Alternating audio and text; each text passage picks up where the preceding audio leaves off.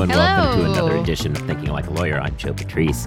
I'm joined as usual by Kathryn Rubino and Chris Williams. We're all editors at Above the Law, and we're talking about legal stories of the past week, you know, giving a quick rundown of the exciting stuff going on out there.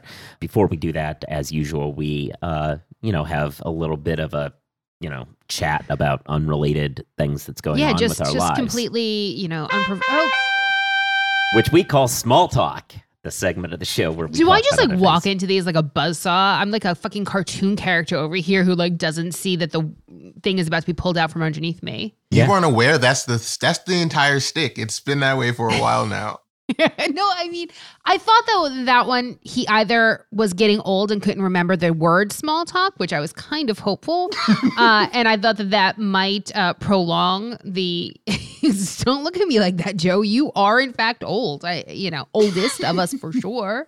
So I woke woke- up this morning and chose violence. That was what the words I was about I to say. know actually, you're Oh, I very got you. predictable. Yeah. Well, you know, old Joes don't learn new tricks. That's was that is that how it goes? Can't Yeah. teach old Joe a new trick. I forget.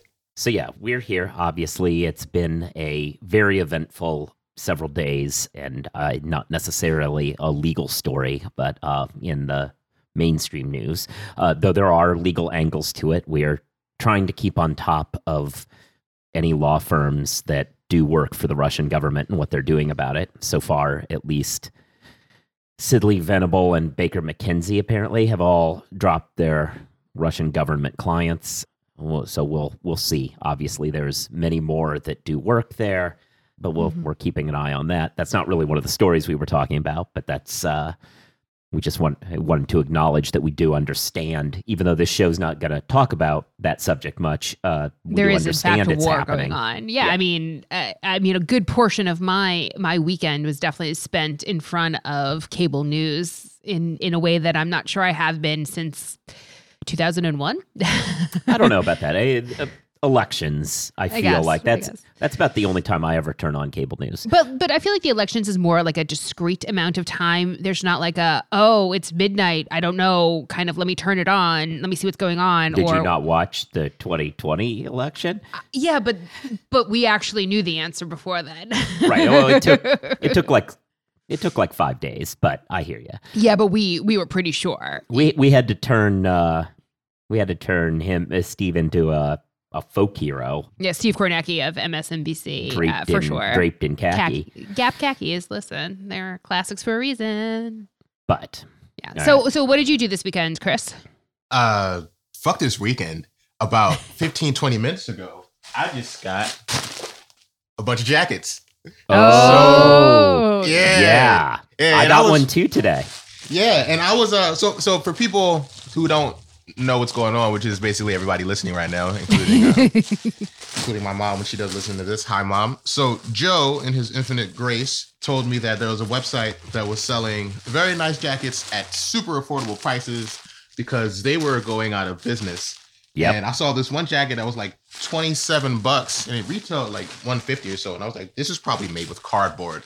And then Joe's like, no, I have one. This is actually, this is It- damn they're, near. they're they're decent jackets. Yeah. No, I'm actually. to. This is, Yeah, This is not a unboxing- it's an sponsored portion of our uh but yeah, I mean, because they're out of business. Yeah. It can't be This- they're out of business. this is not sponsored by them because they may not exist anymore. And my arm fits through. Good. Step one. Always first. Oh, oh, game over. Yeah, this is nice. It this is. nice. Now, Oh, we, now we can't show up in public both wearing the same jacket, but yeah, yeah. we can't. I don't know what you're wearing, but I'm wearing this. I am. enough. I am bagging somebody's grandmother in this jacket. I'm It going to is- get those AARP benefits. It is happening. Yo, this It- is nice. It is a yeah, and they were super cut. And the rate. Um, pockets. they have yeah. they, one. They have pockets. Two. Oh wait, this is a this is a this is a fake one. But hey, say love. You can't have everything. No, maybe it. Is Maybe it just just have to, like, tax open it? Closed? yeah, you Yeah. might need to open it. Yeah. Anyway, Yeah, we'll see. But yeah, so I'm So on. you a- got some clothes. yes, yes. You know, nothing nothing helps soothe the you know the existential angst and worry about sanctions like, Like- a little bit of consumerism. So Absolutely. Absolutely. I've definitely spent a fair amount of this weekend shopping as well. How about you, Joe? What did you uh, get into? I was judging a debate tournament, so How how'd your teams do? uh, they won. Nice. So yeah, Nice. I mean, I knew the answer to that question. That Right, was kind of a you were also I there. said, ooh, not more more conspicuous consumerism. I love it. Do Love not to mind see me. it. Do not mind me. Um, this is one of the moments where I'm glad that the podcast is not being recorded because there's there's. I mean, we on are, in face. fact. Damn, well, don't don't make it weird. Don't remind me. Oh, yo, this one's this one is burgundy. Oh, streets are not ready. They are not Oh, ready. Nice. Yes. So, since you mentioned that I was judging a debate tournament, I, I think mean, that's I a very good figured- transition. I was trying. I, I I'm here for you. Okay, you're done. You're not here for me, but I'm here for you. 'Cause I was trying to prompt a seamless transition here, right. So, but the seamless tran- instead I got interrupted rudely by your soundboard. Mhm. So the the transition so uh, cold. the transition, of course, is that we now have a nominee for the va- current, you know, the soon to be vacant Supreme Court seat. Judge Ketanji Brown Jackson will be going through a confirmation process, which one assumes she would clear, given that she was, you know, went through the same thing less than a year ago for her. I mean, that is bold, but I. I certainly agree. I certainly hope that that's true. But Yes. one thing that the Republicans have taught me uh, over the last mm, seven or eight years is there's no dumb argument that they won't make. So. It's true. There was an attempt to block her before that that failed, and you know not much has really changed. So one assumes she gets through. The reason this is a transition, of course, is that she was a star on uh, her speech and debate team at Miami Palmetto, and there Yeah. was a, There was an article this weekend. Uh, New York Times wrote an article how a high school debate team shaped Ketanji Brown Jackson, and it includes um, a quote that she uh, had from 2017, talking about the debate team. That uh, that was an experience that I can say without hesitation was one the one activity that best prepared me for future success in law and life. Yep. And all of your hosts are actually debate team alumni. So it seems like we, so Supreme Court, potential Supreme Court justices, they're just like us. yeah. I, I Shouts think, I out think to that's Rutgers. The takeaway. Are you debate? Uniting the crowns forever and Yeah. always. Then uh, yeah, and I went to the University of Oregon, who uh, I debated for NYU. and there you go. Yeah. So And why who? No. anyway uh yeah no so it was very it was very uh, interesting judge jackson of course uh actually won high school nationals in oratory, Oratory. which is Mhm. persuasive speaking yeah it, i actually talked with david markus who's um also hosts a podcast uh, about criminal defense work uh you know pretty prominent criminal defense lawyer in miami uh he ha- actually was on uh he traveled with judge jackson he was uh, So he was on, the same circuit in high he was on the same circuit in Miami, and time. so uh, chatted with him a little bit about you know his memories of her. And yeah, I, I don't really have much more to say about it on that front. On the more substantive front, we can transition to that if we can transition to that. This is obviously the candidate that I think we all thought was the front runner all along. There was some noise about Judge Childs, driven largely by South Carolina. Yeah. uh, it- Lindsey Graham and Tim Scott basically made noise that they would support Judge Childs, given that Judge Childs is from South Carolina, because you know some things are thicker than partisanship, and that States' rights. yeah, so that that ultimately, uh, yeah, I mean, South Carolina getting way into states' rights has never gone south on us at all. Oh. But yeah, no, the uh, so there they made that noise. There was some suggestion that that might be what happened, but no, uh, Judge Jackson obviously ended up being the front runner like we thought all along, which makes sense. Uh, her nomination to the DC circuit was largely conducted as a preview uh, for this. Sure, uh, but I do think that you know, going back to the earlier point about whether how smooth this will be, question mark. Hopefully, it it is smooth, and I am just being overly nervous for no reason. I certainly hope that that is what happens. But Lindsey Graham, uh, in particular, he had he voted for Judge Jackson in the uh, to be on the DC circuit, but went very flame on this weekend, saying how the nomination of Judge Jackson was a, a, a point for the far left, and how Biden has given up centrist and and you know all all the kind of terrible whatevers that you can imagine but he at least seems to be signaling well probably two things one that he's really pissed that it wasn't Childs one two that you can't take for granted that all of the folks who voted for judge jackson to be on the dc circuit will necessarily support her to be Justice Jackson.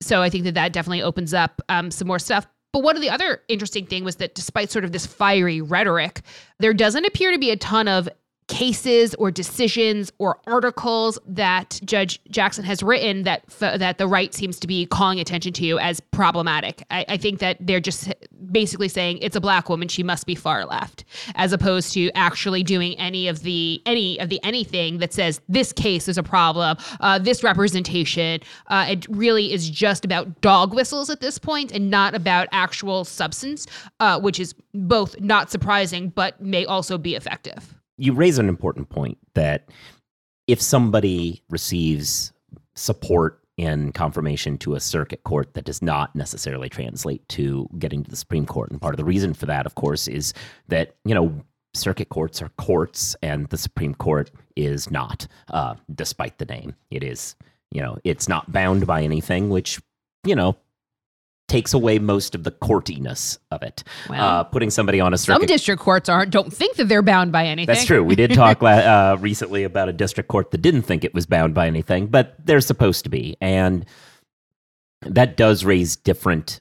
You know, the different calculus when you're deciding who For does sure. and doesn't get to be on there. That said, this was a very recent, with the same group of senators process. Uh, it was an effort where all of the same opposition research had been marshaled and proved insufficient.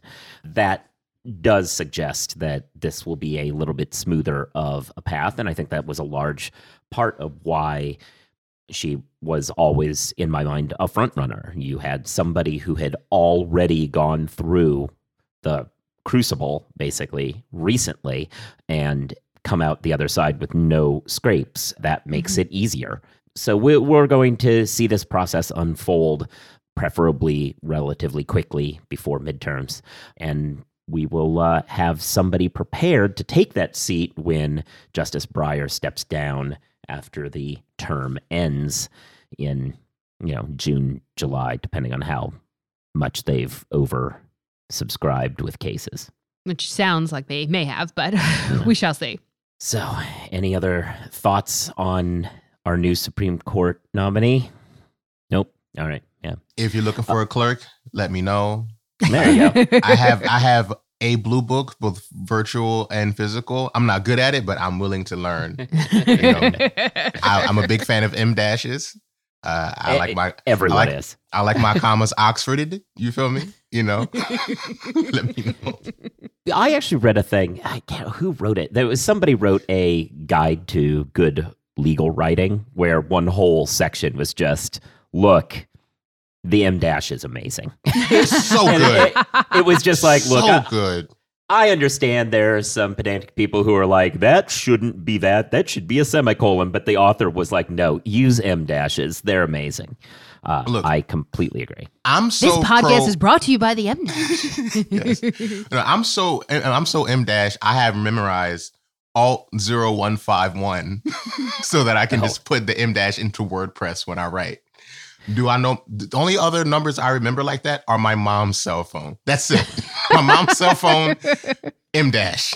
I think if you put two N dashes in the back end, it appears on the site as an M dash. Yeah, if you do it, if you do it in the text mode in WordPress as two little dashes, it'll come up as an M dash. Now, you see, everyone's hearing a little bit of the inside baseball yeah. of how this whole thing works.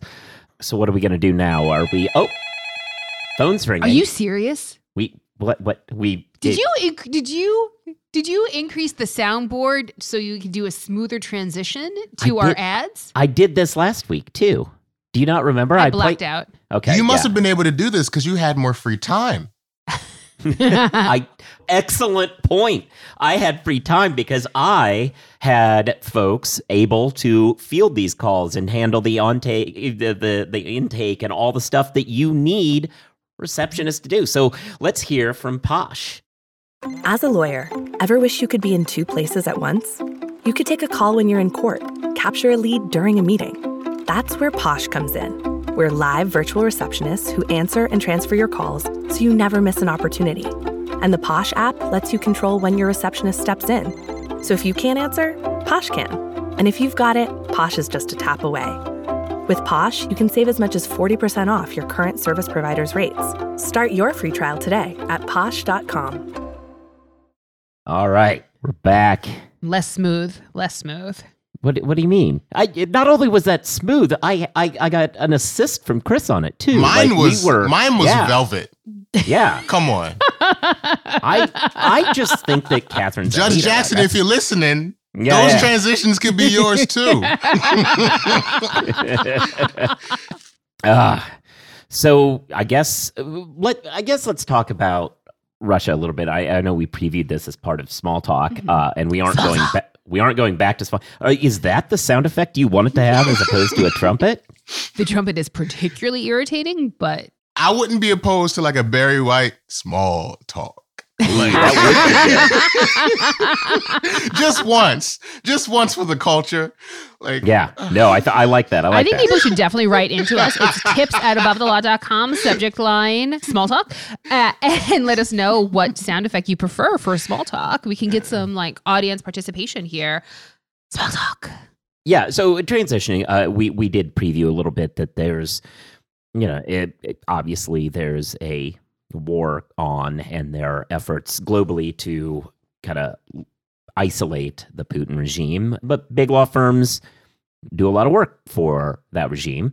And what are they doing about it? And some firms we've said have already announced that they're, you know, pulling away. Others have been silent. Still others, I note there are a couple of firms, uh, Freshfields and uh, White and Case in particular, who do work for uh, some of the sanctioned Russian banks. However, they are doing litigation work in the middle of active, ongoing cases, uh, which, for a variety of professional responsibility reasons, Can't just drop those like a hot potato. yeah, you, you, probably locks them in. And so, we, if people want to begin a process of you know making noise and trying to pressure firms to drop these clients, remember that at least some of these firms may be under professional obligations that prevent them from acting quickly. Sure. But uh, I I want to take this time to kind of talk about the morality of it. Now we've talked about this in in other contexts before, but you know, like lawyers like the phrase like everyone deserves a lawyer, but that's a little bit naive.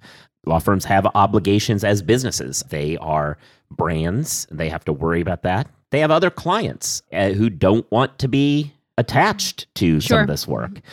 I mean, I, I I'm pretty confident the board of directors of Disney does not want their name casually mentioned in con- in the same breath as war criminals. So that's these are considerations. We don't talk about Bruno. Yeah, we don't talk about Vlad. Uh, yeah, they, they these are concerns that law firms need to take into account. And I know there's there is this. I already used the word naive, but there's this mythos of our profession. We don't. We don't. Everyone deserves a lawyer, and we take on everything. And that's just just not how reality plays out. Uh, you have other concerns and need to embrace that sometimes part of good client service is recognizing that you can't have every client. Yeah, and I think that this uh a similar issue or the same issue but just in a different context came up you know in the wake of the uh, january 6th coup attempt right? When some big law firms were very much implicated whether their clients or or signed some documents you know trying to contest the 2020 election. And who your clients are matter when you are a global business.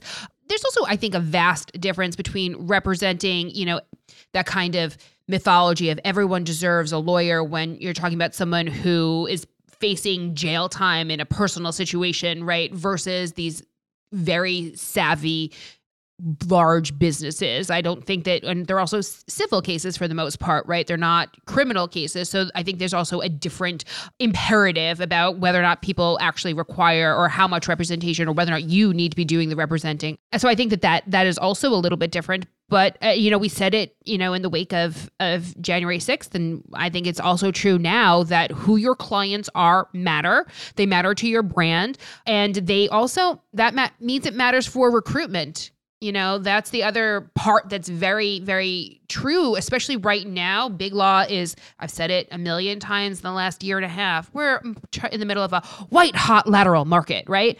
And that means that little things can sometimes make the difference if you're, you know, trying to hire more folks and the difference between you and a competitor is, oh, I don't have to worry about this kind of sticky Russia representation stuff, why why wouldn't that be a deal breaker? Why wouldn't that be the difference maker when folks are looking at stuff? We're seeing increasingly compensation is the same. A lot of benefits are are kind of uh, leveling out here. You know, when you talk about things like these kind of nebulous ideas, like what is a firm culture, the clients and the kind of work you do help to create that.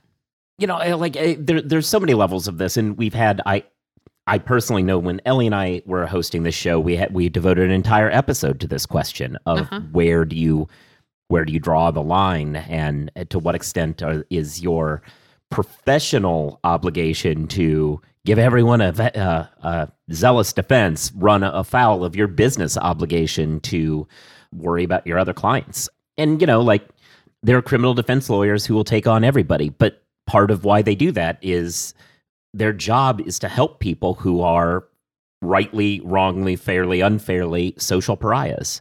Mm-hmm. And so they do want to have those clients because that is a service to the rest of their clients to show that they are willing to take on that work and able to help those folks. That is not the same thing as somebody who's representing I keep bringing up Disney, but I mean that's a that's a brand that you know has to worry about that sort of stuff. And then there's questions of to what extent are you representing somebody? To the eh, we talked about this a lot with the Hogan Lovells situation, where at the Supreme Court they were working with Nestle uh, in a child slavery discussion, but the specific question that was being litigated was very you know a very hyper technical one about statutes and what they mean does the fact that the circumstances surrounding it ha- have kind of an unsavory cloud change the motivations and the the pressures? Yeah. It's a very interesting question, and it's one that I feel lawyers often blow off, and uh, because they're so in love with this image of themselves as these crusaders, uh, but it's it's not how the real world works, and I think it's worth having that conversation and thinking about wh- what do you do in these sorts of sticky situations. And the other kind of side to the coin, I think, is the some firms, uh, Paul Weiss in particular, has, has started a bunch of uh, pro bono work for Ukrainians, and I think that that's sort of the uh, both in terms of a PR, but also in terms of the legal work that's being done. Um, that's kind of the other side of the coin is you know marshaling the resources of big law to help you know. Yeah, not not a surprising move. Paul Weiss has it's very on brand for them. Historically, I, I, Paul Weiss did pro bono work during World War II for Jewish folks fleeing Germany. Uh, this is very much what this firm has done historically. Mm-hmm. There are a number of organizations that Chairman Brad Karp sent out an email last night to the firm identifying some organizations that they're giving donations to and offering pro bono legal services to help that are focused on refugee support this is another you're right this is the other side of this and uh, something that more firms need to uh, step up because you know they they have you know firms offer something valuable and they could be using it here. Absolutely. So i guess let's uh let's finish up uh, on a story that did reasonably well last week uh talking about the virginia bar exam. Okay. The Virginia bar exam, for those of you who don't know, has a policy that you uh, can only take it if you're dressed up professional garb, right? So it's yep. a suit for suit and ties for men to take a test. Uh, for women, uh, pantsuits are allowed, which is nice because historically that wasn't true. Progress. There was a day where dresses were required for women taking the test, so you know we're moving moving on up there. Ever forward. I mean, it the uh, of all the instances in your life where one has has to do, don a suit, I feel like taking the bar exam is the dumbest pretty easily, right? Court appearances, sure. Weddings, cool. Funerals, understandable. Taking a test, dumb. Yeah, it, it this this is a policy that is so retrograde and it's It's also So- classist, right? Yeah. Like, like make sure you have a suit before you're even allowed to be a lawyer, right? So it it, it, impl- it assumes a lot of things about folks' ability to pay for things like that, and in a world where they can't actually work yet because they haven't passed the bar exam yet, which is you know really dumb. Yeah, it, well, and it's it's also just it, it reflects the way in which bar examiners and licensing uh, do, doesn't understand the modern practice of law. As a litigator, sure, you will wear suits when you go to court. There are wide swaths of the legal profession that never, ever, ever find themselves doing that. Yep. There are tax lawyers that don't even leave their office, uh, that have never seen a client, that just some some rainmaking corporate partner flings work into their into their office like a bucket of fish heads, and you know nobody knows what happens in there, but work have the product, answer. work product comes out. There's no reason why everybody needs to dress up. It's just it's just like weird It's retrograde and cosplay. classist. For yeah, sure. it- it's it's a power play of these board examiners just being like, I can make you treat me like I was a judge. Also, given COVID, professional dress has been button down shirt and basketball shorts. Mhm. So I feel like if somebody went there wearing that, that should count because the last two years that's been the case. Law firms law firms have been on business casual for years at this point. Yep. It- I was told just make sure you have a suit in the back of your cl- your office door just in case. Yeah, just in Okay. case. you Okay. know, it's Never never got worn. It, it stayed there. yeah, so if it were a better reflection on how the actual legal profession works, then at some point in the middle of day two of the exam, they should say, All right, everybody quickly put on your suit for the next question, and then you can get rid then, of you, then, you, then you can take it off. yeah, that would be at least more accurate. at least track reality a little bit. Yeah, no, it's, it's unfortunate that this still happens. Uh, hopefully, this will change, but it will only change if you know people people out there run for uh, leadership positions inside these organizations. Unfortunately, That's something. if there's nothing else, I think we can wrap this up. Wrap it up, friend. Okay. Thanks everybody for listening. You should be subscribed to the show so you get new episodes when they come out. You should give reviews, stars, also write something. It helps more people hear it. Uh, you move up should the algorithm. it's all about algorithms. Uh, you should check out Kathryn's show, The Jabot. I'm also a panelist on the Legal Tech Week Journalist Roundtable. You should check you out go. the other shows by the Legal Talk Network. You should be reading about the law so you see these and other stories before you hear our recap of them on the show every week. You should follow us on social media. I'm at Joseph Patrice. She's at Kathryn1 the numeral one. He's at Rights for Rent. Uh, you should be checking out our sponsor, Posh, and And if you're thinking of a thing in the comment help with the algorithm, maybe you could put a sound effect we should add to the box. oh right, yeah, yeah. Let us know. I, I'm always eager to get more sound effects, so let me know what, what would be fun. You know, I got Kathryn's an email from a listener who said that I was right about this, by the way. and Oh that I was- yeah, you did get somebody who said you were. Yeah, Mm, thank you. I read it. I appreciated it. fair Uh, enough. And more people, I'm sure. The silent majority is with me. Well, silent people don't speak up. We'll see you all next week. All right, bye all.